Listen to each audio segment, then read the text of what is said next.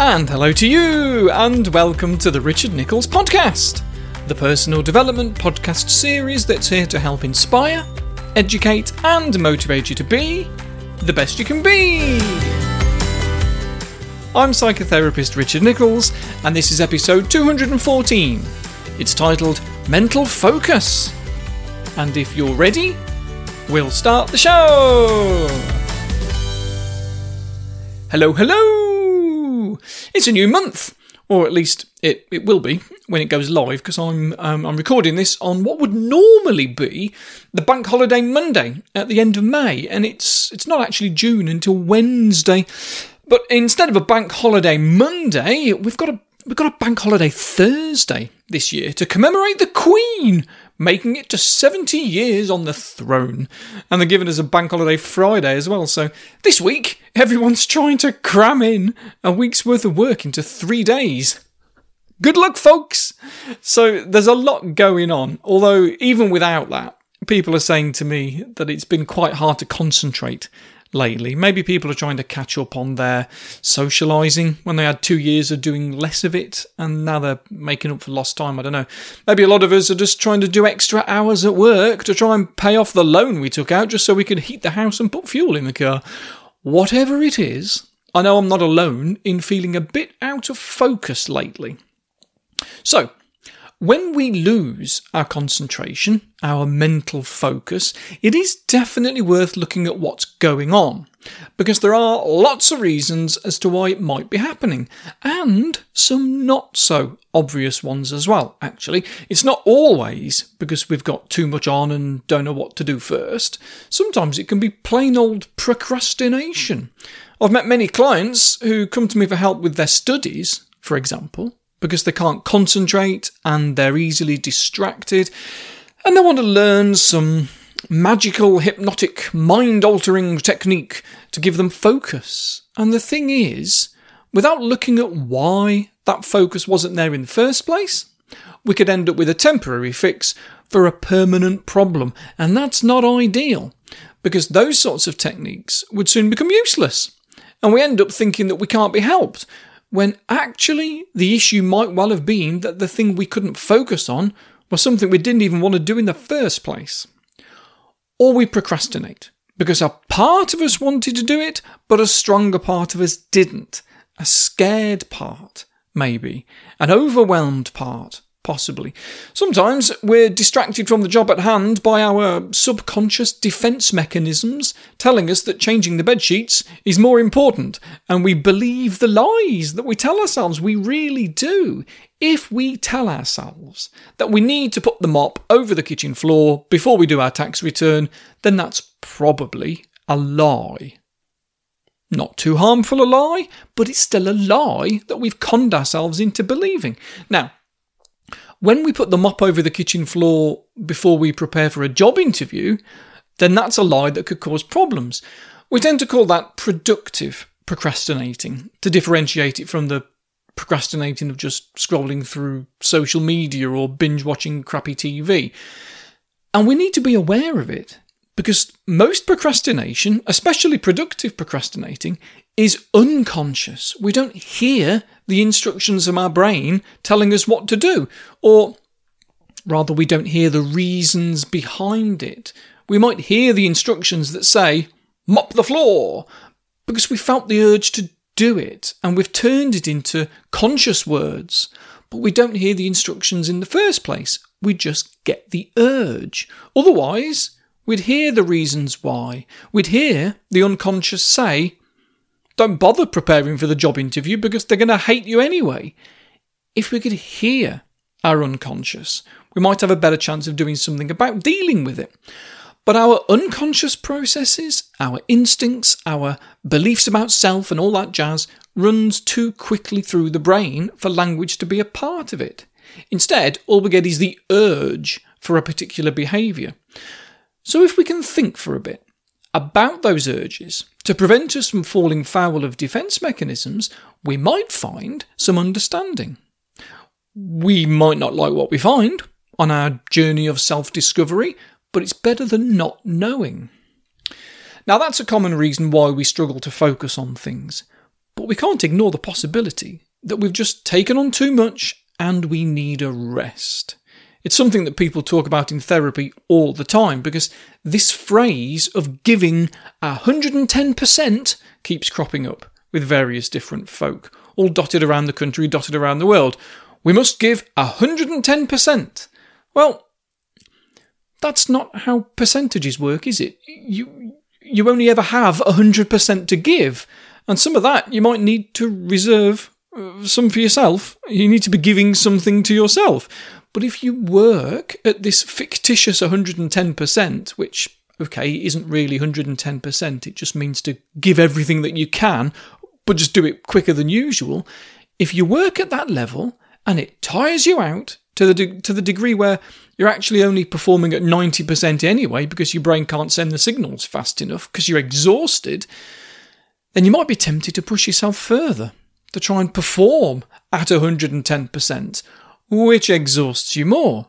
So you're now only performing at 80%, which means you have to push yourself even harder, which exhausts you even more, and now you're only able to create 70%, and so on and so on and so on.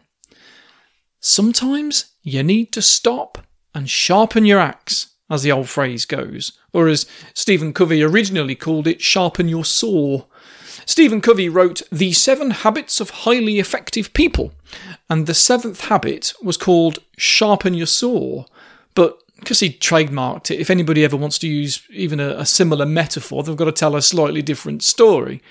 It's a common metaphor, and you might have heard it before, but it's really important to hammer the point home. And actually, it was Abraham Lincoln who probably popularised the idea anyway, so there's nothing new under the sun. If you've never heard it before, the story goes like this. Once upon a time, a very strong woodcutter asked for a job in a timber merchant. The pay was really good, and so were the working conditions, and for those reasons, the woodcutter was determined to do his best. His boss gave him an axe and showed him the area where he would work and told him he was on a week's trial to see if he could work hard enough. And off he went. The first day, the woodcutter cut down 20 trees.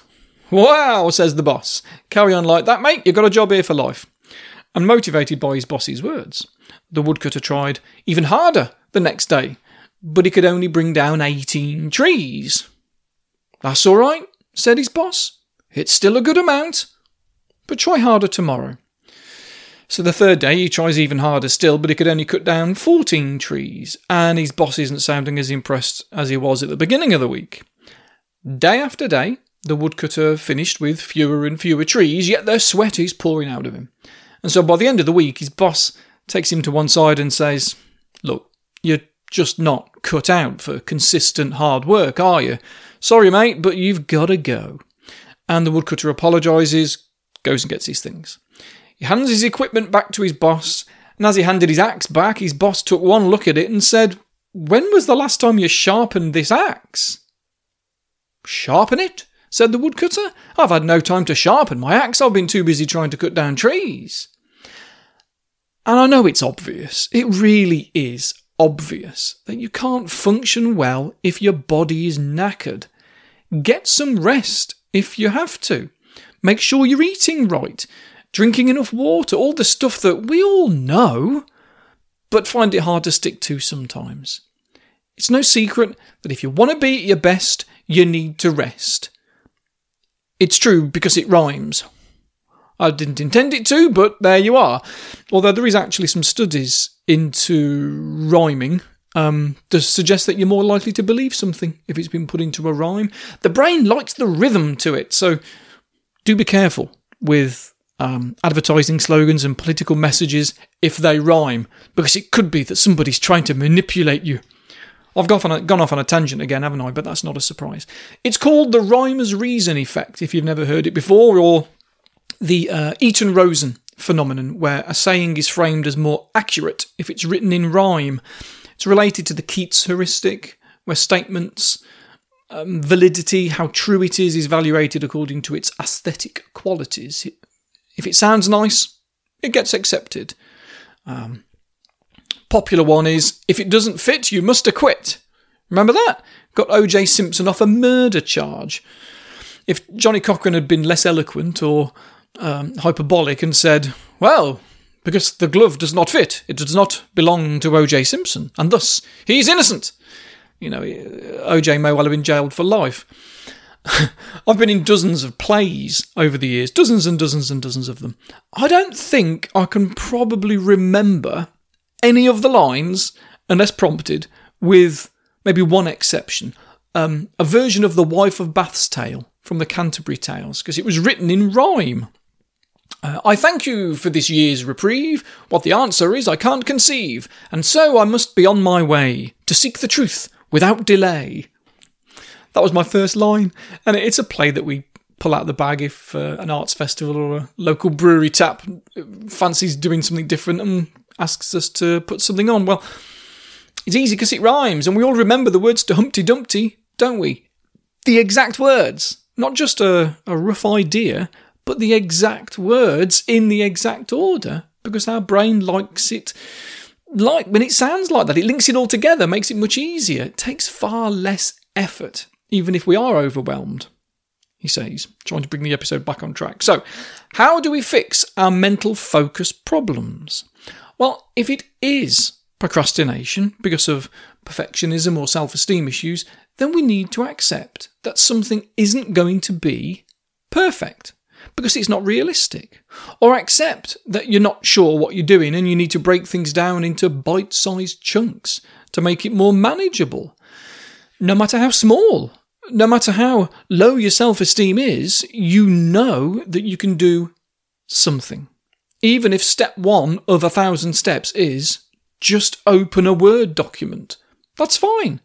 Sometimes we we don't break things down enough. If you've got an essay or a covering letter for a job interview, a job application to write, step one being write 1,000 words is probably too much. Every step needs to be manageable. Listen to your gut. Sometimes you can trust it. And if step one feels too big, then break that step down into 10 smaller steps if you have to, and just do that. Because that way, you have inertia. You're moving. There's, there's a reason why the world's strongest man competition has somebody pulling a lorry, because we all know that it's hard. We watch it and go, that's impressive. But it's not the pulling of it that's hard necessarily, it's getting it to move first. It takes great strength to get it moving. But once it starts moving, the weight behind it helps push it forwards, and you only need half the effort for it to stay moving. If, it's, if it started off being an empty truck, difficult, but not that heavy if you're super strong, and it's, it's easy to get it moving, and the organisers started piling the weight on then as it rolled, it wouldn't take anywhere near as much effort to pull the full weight at the end. And that's the same no matter what it is that we have to face in life. Whether it's trying to fix a damaged relationship, move house, get fit, once you get moving, it's easier. But unless step one is manageable, you can't get moving.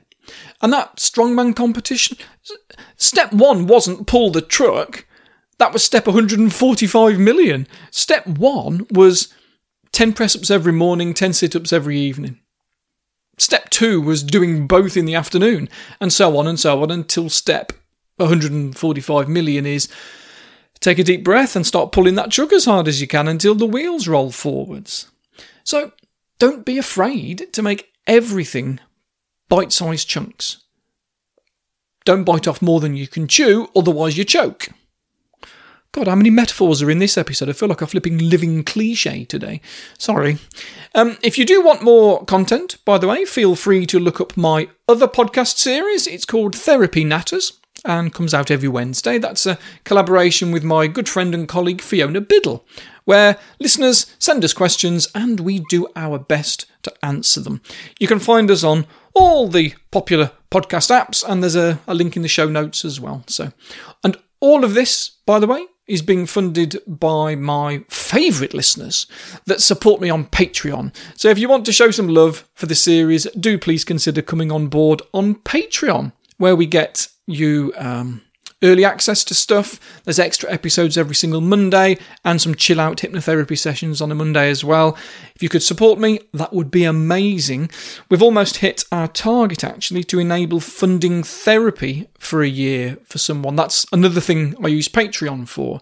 If you're supporting me, you're also supporting somebody else with their mental health treatment who wouldn't normally be able to afford help. If you're a patron of mine, you are literally saving lives. You really, really are. So do please consider supporting us on there. If you do, I'll be back next week where I'll be talking about cognitive biases, I think. What else was on the list for June? Um, something to do with self esteem and taking things personally. I've been asked to talk about job loss as well, so that'll probably come up at some point this month. What else was there? Um, dealing with a lack of motivation, that was one topic. Maybe something to do with highly sensitive people, that's always a popular theme. Although maybe I'll save that for the public episode next month. I don't know, we'll see.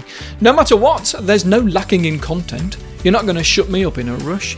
Have a great June, podcast fans. Look after yourself and be excellent to each other. Bye for now.